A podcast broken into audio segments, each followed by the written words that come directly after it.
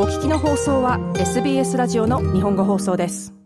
地球は去年、年間の暑さの記録を破って世界が合意した温暖化の上限に近づき、暑くなっている惑星の兆候が増えています。ヨーロッパの気候機関コペルニクスによりますと、2023年の世界は産業革命前よりも摂氏1.48度暖かく、史上最も暑い年になったということです。地球の温暖化はオーストラリアにとって重大な意味を持っています。2023年は干ばつ、洪水、山火事と極端な年でした。海洋生態系温度は上がり、海氷は縮小しました。ヨーロッパの気候機関コペルニクスのレポートによりますと、去年は産業革命前の時代よりも摂氏1.48度暖かい年でした。それは温暖化の最も厳しい影響を避けるために世界が超えないように希望している摂氏1.5度の限度へ危険なまでに近い温度です。CNN の気象担当者クライド・マイヤーズ氏はこれは前例がないと述べました。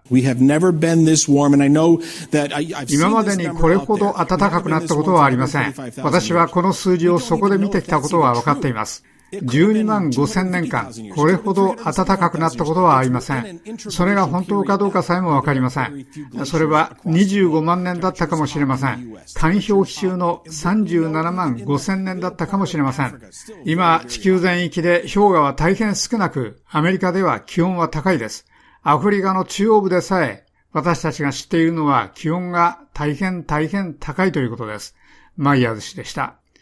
コペルニクス気候変動サービスの副ディレクターで、そのレポートの筆頭著者、サマンサ・バージェス博士は、これらの条件は2024年まで続くものと予期していると述べました。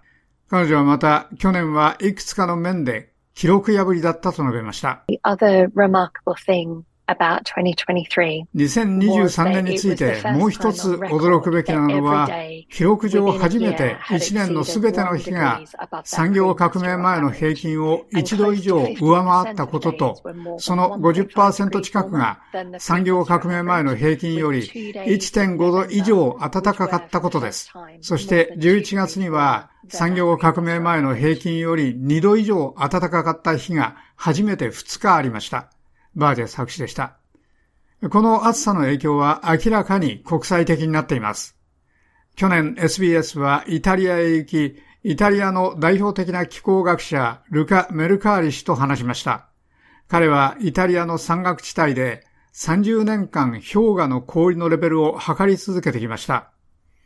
2022年には一夏で氷の厚さが4メートル減りました。2023年にはさらに2.5メートル薄くなりました。たった2年間で6メートル半の氷がなくなりました。氷は完全に消失し、おそらく6000年間は太陽を見たことがなかった岩が露出していました。数千年間も氷の下にあったこれらの岩に初めて足を乗せるのは感激でもありました。しかしこれも私たちに地球温暖化の速さと激しさを指し示すものです。メルカーリ氏でした。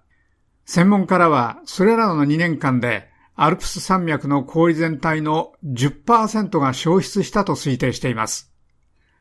オーストラリア人は去年発表された6番目の世代間レポートで、今から40年後にはこの国がどのような姿になるのかのスナップショットをすでに与えられました。気候変動の影響は重要な特徴の一つでしたし、陰鬱な読み物となりました。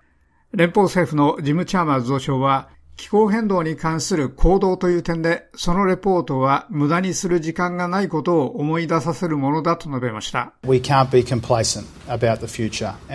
私たちが未来について自己満足することはできません。その満足感が最も有害になる恐れがあるのは、それが気候変動に関する場合です。私たちは気候変動に自己満足しようとしてきましたが、それは私たちが多くの時間を無駄にしたということです。チャーマーズ増相でした。世界が2度以上暖かくなった場合、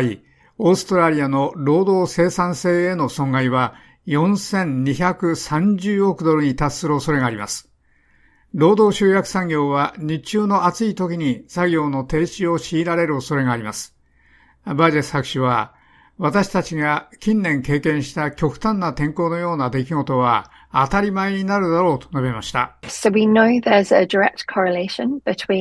つまり世界の平均気温と極端な出来事の数や頻度、激しさとの間には直接の相関関係があるのが分かっています。ですから、2023年に世界中で熱波があり、海洋の熱波があり、干ばつや洪水、山火事がありました。気候の温暖化で、それらの極端な出来事は、より頻繁になり、より激しくなります。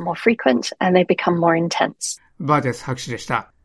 彼女は世界の海洋の温度の上昇の影響は大規模な結末をもたらす可能性があると述べました。They also impact the chemistry of the ocean それらは海洋の科学や海洋の生物学にも影響します。海洋温暖化は蒸発量の増加につながり、それが大気の湿度の上昇、大気の湿り気が増えることにつながり、それがより激しい暴風につながります。それが海洋の科学を変えます。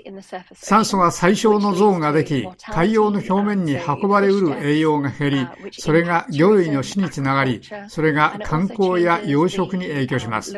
それはまた海洋生態系のダイナミクスや位置も変えます。バレット博士はこのように述べました。サイモン・ブラッドショー博士はオーストラリア気候評議会の研究ディレクターです。彼は去年 SBS に対してオーストラリアほど気候危機に弱い国は大変少ないと述べました。私たちはその被害がアラン・グレートバリアリーフへの痛ましい被害に発展し、オーストラリアの遠隔地をはじめとするコミュニティが熱波に直面しているのを経験しています。ですから、私たちにとっては全部が関係しています。私たちはまた、かつては主な化石燃料の生産者で、まだ主要な化石燃料生産者なので、